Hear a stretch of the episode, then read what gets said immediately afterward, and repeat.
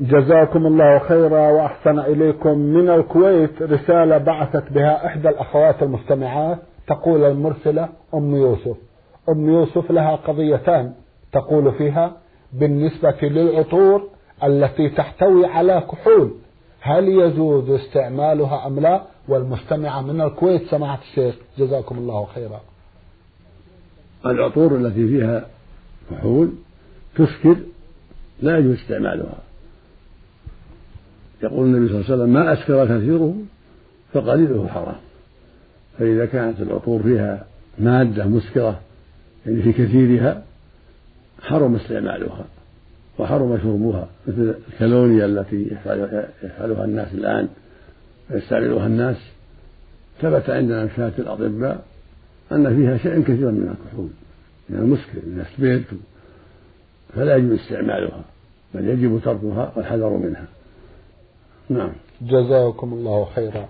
تسأل عن صبغ الشعر بالنسبة للمرأة هل يجوز أو لا؟ يشرع لها تغيير الشيء. إذا شابت المرأة أو الرجل يشرع لهما التغيير. تغيير الشيء بالصفرة أو بالحمرة لا بالسواد. لقول النبي صلى الله عليه وسلم غيروا هذا الشيء واجتنبوا السواد. ولقوله صلى الله عليه وسلم إن اليهود والنصارى لا يصبغون فخالفوهم. فالرجل يصبغ والمرأة تصبغ لكن بغير السواد بالحمرة والصفرة أو بالحنة والكتم بين السواد والحمرة لا يكون سوادا خالصا. أما الأصباغ الأخرى التي يصبغ بها الناس بعض النساء الشعر للجمال والزينة تركها أحوط من باب الاحتياط. نعم. جزاكم الله خيرا وأحسن إليكم من الخرج رسالة بعثت بها إحدى المستمعات تقول المرسلة أم البراء. أم البراء تسأل وتقول لي أخت من الرضاعة هل يجوز لأمي أن تكشف وجهها لزوجها؟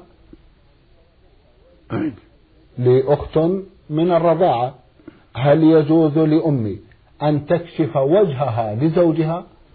إذا كانت أرضعتها أمك إذا كانت الأم أرضعتها فزوجها زوج البنت حينئذ كانت أنها أرضعتها خمس رضعات أو أكثر في الحولين هي بنتها وزوجها زوج البنت والرسول يقول يحرم من الرضاع ما يحرم من النسب في من جنس النسب. نعم. جزاكم الله خيرا. هل للمرأة أن تركب مع ابن خالها ومعه بعض محارمه؟ لا بأس. للمرأة أن تركب مع السائق الأجنبي نعم. إذا كان معهم معهما ثالث طيب. يطمئن إليه ويوثق به ولا يتهم بشيء فلا بأس. لأن الخلوة تزول بذلك إذا كان معه زوجته نعم. أو معه أمه أو معه أخوه وهم لا لا لا يتهمون فإن المسألة لا حرج فيها. إذ المقصود عدم الخلوة.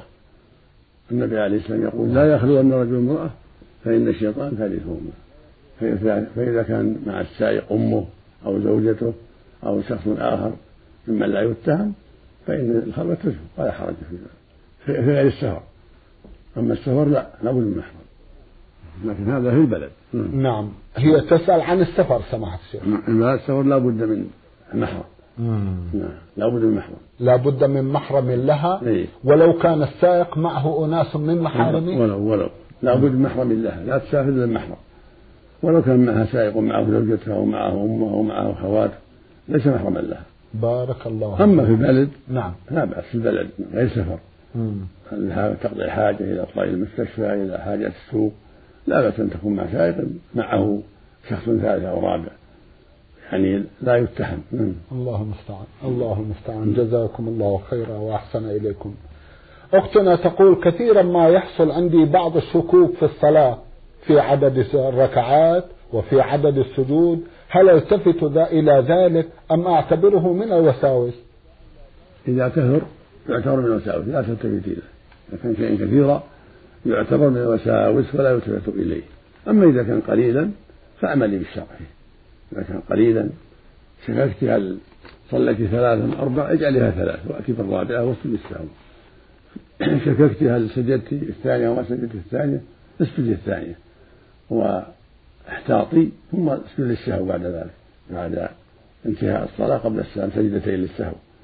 أما إذا كان يكثر فهذا يعتبر من الوساوس ويطرح ولا يلتفت إليه. جزاكم الله خيرا وأحسن إليكم. بعد هذا رسالة وصلت إلى البرنامج من الزلفي باعثها المستمع عبد العزيز حمد الدخيل. الأخ عبد العزيز له قضية يقول فيها حجيت متمتعا مع زوجتي وأثناء الطواف للعمرة حصل لزوجتي تعب وإرهاق نظرا لأنها حامل. واضطررت بعد أن طافت الشوط الأول لإخراجها من المطاف ومن ثم واصلت طوافي وأكملت عمرتي. وفي الغد أتيت بها لكي تكمل عمرتها ولكنها بعد أن طافت ثلاثة أشواط حصل لها دوخة وتعب وأخرجتها من المطاف ومن ثم طفت بها عن طريق حملها. وأكملت العمرة ولله الحمد. سؤالي هل عملي صحيح؟ وهل علي شيء عندما أخرجتها مضطرا وأكملت طوافي بعد ذلك؟ وهل على زوجتي شيء حينما طافت ثلاثة أشواط وبعد ذلك استراحت ثم أكملت طوافها عن طريق حملها؟ جزاكم الله خيرا. كل هذا لا حرج فيه والحمد لله. الحمد لله. أنت مشكور ومأجور جزاك الله خير. فإذا تعبت وشق عليها لا بأس أن تحمل أو تطوف في عربية عربانة والحمد لله. نعم. جزاكم الله خيرا وأحسن إليكم. هل يأثم الإنسان إذا انتهى من قراءة الجرائد وذلك إذا رماها في بئر مهجورة مع الإشارة جزاكم الله خيرا إلى توجيه من يستعمل الجرائد ويهينها بطريقة غير مباشرة نظرا لما تحتويه من آيات وأسماء لله الحسنى. الواجب على من كان عنده جرائد أو غيرها من الأوراق التي فيها ذكر الله أن يحتام فلا يبقيها في القمامة ولا في آبار مهجورة لأن الآبار المهجورة قد يكون فيها نجاسات وقد يكون فيها أشياء قذرة. ولكن مثل هذه الأوراق أو الجرائد تدفن في أرض طيبة أو تحرق. مثل ما فعل عثمان بالمصاحف التي استغني عنها حرقها و... ولم يهملها. فالمقصود أن المصحف الذي ذهبت الحاجة إليه لتخرقه أو لأسباب أخرى يدفن في أرض طيبة. وهكذا الجرائد والأوراق اللي فيها ذكر الله تدفن في أرض طيبة أو تحرق. ولا تلقى في المسابل ولا في القمامات ولا في الآبار المهجورة التي قد يكون فيها نجاسات. جزاكم الله خيرا وأحسن إليكم. يقول نريد من سماحتكم كلمة توجيهية للرجال الذين تزوجوا بأكثر من واحدة وذلك بأن يراعوا حقوقهن ويعدلوا بينهن. ذلك لأن بعض النساء يشتكين من الظلم وعدم العدل وهل من حق المرأة أن تطالب ببيت مستقل لها ولأولادها؟ الواجب على الزوج العدل.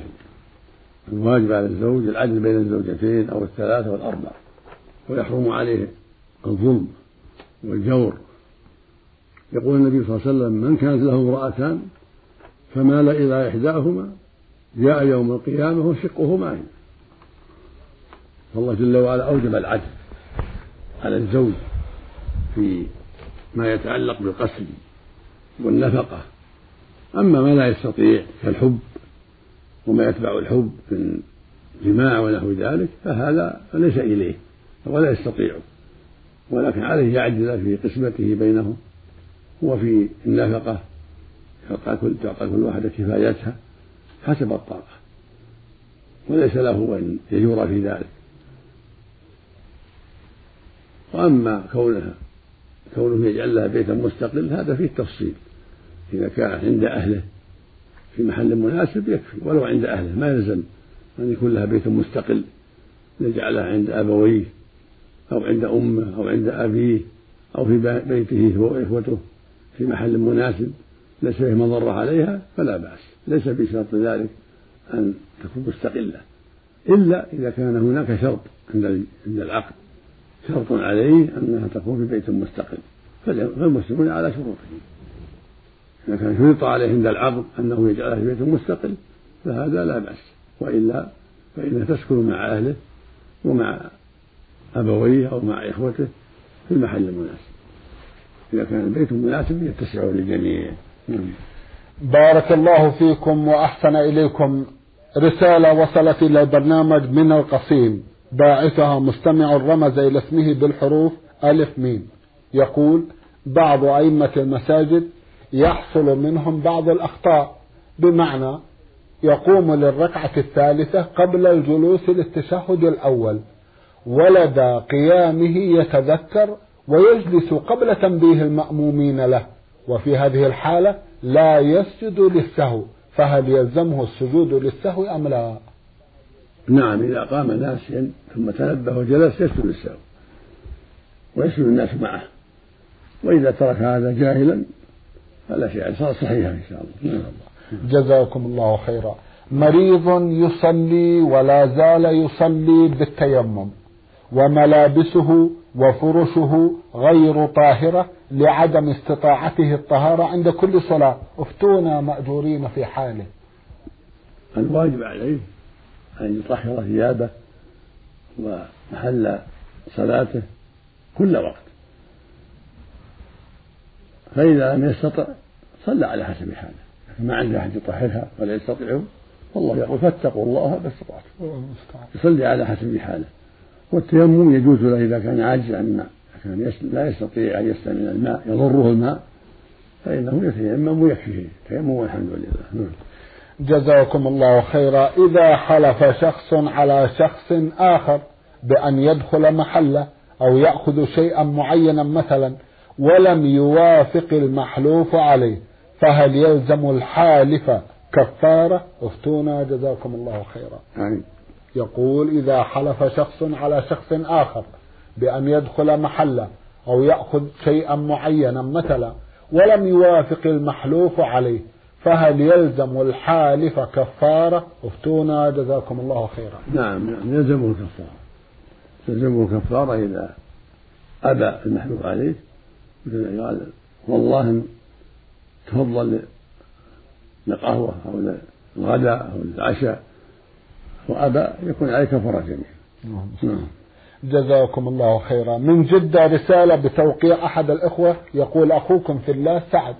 الأخ سعد يقول الزوجة التي لا تصلي ليس بإرادتها بل بسبب الوساوس. هل يجوز لزوجها معاشرتها وأن تبقى معه؟ فهي لا تستطيع الوضوء ولا حتى التيمم لمرضها كما قلت بالوسواس. هل تصلي بدون وضوء؟ الواجب تعليمها وتوجيهها وأن الوساوس التي تعتريها لا يجوز لها أن تميل إليها وأن تستعملها حتى تضيع الصلاة بل يجب أن تدعها وأن تصلي. وعليك أن توضح لها ذلك وأن تأمرها بذلك ولو بالتأديب ولو بالضرب المناسب غير المبرح. لأن ترك الصلاة كفر أكبر. فلا بد أن تعتني بهذا الأمر وأن تلزمها بالصلاة وأن توجهها إلى الخير حتى تدع الوساوس وحتى تصلي الصلاة التي فرض الله عليها. هذا يحتاج إلى جهاد وصبر لا بد لأن الجهل داء عضال فلا بد من التعليم والتوجيه والإرشاد منك ومن أمها وأبيها كان لها أبوان من أقاربها لا بد من التعاون بالبر والتقوى حتى تفهم الأمر الشرعي. جزاكم الله خيرا. يقول أخاف كثيرا من الرياء وأتساءل هل المرائي يخلد في النار؟ وإذا تصدقت أو صليت أخاف كثيرا من الرياء فبماذا توجهونني حول هذا الإشكال؟ جزاكم الله خيرا. عليك أن تحذر الرياء تجاه نفسك تتقي الله وتعمل لله وحده ولا تراعي الناس. لا في صدقاتك ولا في صلواتك ولا في غيرها. لابد من جهاد. قال الله جل وعلا فمن كان يرجو لقاء ربه فليعمل عملا صالحا ولا يشرك بعبادة ربه أحدا. فالشرك لا فطر عمل الرياء يفطر العمل الذي قارنه فمن صلى يرائي فلا فلا صلاة له من قرأ يرائي فلا قراءة له من أمر بالمعروف أو نهى عن المنكر يرائي فلا أجر له وهكذا. بل عليه إثم. لكن ليس مثل الشرك الأكبر هو الشرك الأصغر. قد يدخل به النار ويعذب على قدره ثم يخرج من النار إذا كان موحدا. وقد تكون له حسنات عظيمة يرجح بها ميزانه فيسلم فالمقصود أن الرياء إذا يعرض الإنسان وهو يؤمن بالله واليوم الآخر ليس بمنافق. هو مؤمن لكن يعرض الرياء في بعض الصلوات والقراءة. هذا شرك أصغر. ولا يخرجه من دائرة الإسلام بل هو مسلم. وعليه الجهاد نفسه. عليه الجهاد في ترك هذا الرياء حتى يخلص لله في أعماله. نعم. جزاكم الله خيرا وأحسن إليكم من المملكة الأردنية الهاشمية رسالة بعثها بعثها مستمع يقول المرسل علي من الأردن. يسأل عن السبع التي تجري أو يجري على الميت أجرهن في قبره. هذا يحتاج إلى تأمل. الصدقة الجارية. نعم. هذه تنفعه في قبره مثل وقف له وقفه. فإن أجره يجي له. مثل صدقة أجراها له بعض أقاربه وغيرهم نعم. مثل علم علمه الناس. نعم. فيبقى له أجره فيما علم الناس القرآن أو علم نافع. مثل أشياء وقفها مثل مصاحف نعم. أو كتب اشتراها ووقفها ووزعها للناس يجري عليها أجرها وهكذا. نعم. كل شيء له فيه أسباب. نعم. فعله لله وبقي يكون له أجر إذا ليست منحصرة في سبع. ما ما أذكر الانحصار في سبع. وما أذكر أن نعم. أن أن هناك انحصار في سبع. بارك الله نعم. فيكم. ما هو الفرق بين الشخص المبتلى بالوساوس الخبيثة وبين المنافق؟ المنافق صفته أنه يظهر الإسلام ويبطن الكفر في الباطن مع الكفار لا يؤمن بالله واليوم الآخر. وفي الظاهر يتظاهر بالإسلام. هذا كافر كفر أكبر. قال الله في حقه إن المنافقين في الدرك الأسفل من النار. هؤلاء أعظم من الكفار المعلنين أعظم من اليهود والنصارى وأكثر إذا كان في الباطن كافرا لا يؤمن بالله واليوم الآخر ولا يوحد الله بل يبغض الدين أو يسب الدين هذا كفره أشد من كفر اليهود والنصارى. وإظهاره الإسلام لا يزيده إلا بعدا لنفاقه ولهذا جعلهم الله في الدرك الأسفل من النار. وهذا يسمى الرياء الأكبر رياء المنافقين هو الرياء الأكبر. أما الرياء ليعرض الناس في صلواتهم وقراءاتهم هذا يسمى الرياء الأصغر وهو الشرك الأصغر. نسأل الله العافية. اللهم آمين. جزاكم الله خيرا. يسأل سماحتكم عن الفرق بين التحدث بنعم الله وبين الفخر بها. التحدث بها ليشكر سبحانه لأجل يشكر الرب جل وعلا. يتحدث بنعم الله ليشكره ويشكر ويشكره السامعون. هذا المقصود. التحدث بنعم الله للشكر. وأما بنعمة ربه فحدث. من باب الشكر. هو يتحدث بها ليشكر الله عليها ويحمده عليها وليحمده السامعون سبحانه وتعالى لأنه منعم على الجميع والمحسن إلى الجميع. وليس المقصود الفخر يتكبر بها على الناس أو ليفخر بها على الناس أني خير منكم وأفضل منكم لا. ولهذا قال صلى الله عليه وسلم أنا سيد ولد آدم ولا فخر يخبر بنعم الله عليه أنه جعل سيد ولد آدم ولا يفخر بهذا. ولكنه يخبر بالواقع أن الله فضل على الناس وجعله سيد ولد آدم. جزاكم الله خيرا وأحسن إليكم. بعد هذا رسالة وصلت إلى برنامج من الرياض باعثها المستمع محمد عبد المنعم. يسأل ويقول هل في الإمكان دفن الأم مع ابنها في قبر واحد؟ إذا دعت الحاجة إلى هذا فإلا في السنة كل واحد في قبر لكن لو كان الموتى كثيرين ومشقة كبيرة جاز الجمع الاثنين والثلاث في قبر واحد كما فعل النبي يوم أحد عليه الصلاة والسلام. أما إذا كانت الحاجة غير ماسة والأرض موجودة والدافنون موجودون بدون مشقة كل كل واحد في قبر. السنة كل ميت في قبر واحدة هذا السنة. إلا إذا دعت الحاجة الشديدة أو الضرورة إلى دفن اثنين وثلاثة فلا بأس. جزاكم الله خيرا. هل يصلح أن أصلي عن شخص متوفى ترك صلاته بعض الوقت ولم يصلي؟ الصلاة لا تقضى صلاة لا تقضى إن كان تركها عمدا فهذا كفر أكبر أعوذ بالله. وإن تركها من غير شعور خل شعوره فلا شيء عليه. المقصود أن الصلاة لا تقضى سواء تركها عن شعور أو عن غير شعور. فإن كان عن شعور تعمد هذا كفر أكبر لا يصلى عليه ولا يغسل. يغسل مسلم على الصحيح. أما إن كان تركها لأجل اختلال الشعور يعني بسبب شدة المرض اختل شعوره فلا شيء عليه. جزاكم الله خيرا. جزاكم الله خيرا. هل قراءة القرآن للمتوفى تفيده في قبره؟ لا دليل على هذا. قراءة القرآن لا تقرأ للأموات ولكن يدعى لهم بالمغفرة والرحمة تصدق عنهم هذا هو المشروع. أما قراءة القرآن وتثويبها للأموات هذا لا دليل عليه وإن كان قاله بعض العلماء نعم. لكن قوله لا دليل عليه. جزاكم الله خيرا. هل يستوي أجر القراءة في السر والجهر؟ السنة فيها توسط عدم الجهر الذي يشق على الناس وعدم السر يخفى على الناس مثل ما جاء في الحديث أن النبي صلى الله عليه وسلم أمر عمر وأمر الصديق بالتوسط في القراءة. ففي السنة أن يقرأ قراءة تنفعه وتنفع الحاضرين ولا تشق عليه. وإذا رأى أن السر أخرع أخشع لقلبه وأنفع له أسر بذلك. وإن رأى أن الجهر أنفع له وأخشع لقلبه جهر بذلك. بشرط لا يؤذي أحد من الناس. أما إذا كان بين المصلين أو بين القراء لا يجهر عليهم يشق عليهم يشوش عليهم. قد ثبت عنه صلى الله عليه وسلم خرج ذات يوم من المسجد وفيه ناس يصلون. يصلي الرجل الاثنين والآخر يصلي ثلاثة قال كلكم فقال صلى الله عليه وسلم كلكم من نادي الله. فلا يجهر بعضكم على بعض. في اللفظ فلا يؤذي بعضكم بعضا. المقصود أن القاري يتحرى عدم إيذاء إخوانه من مصلين أو قراء.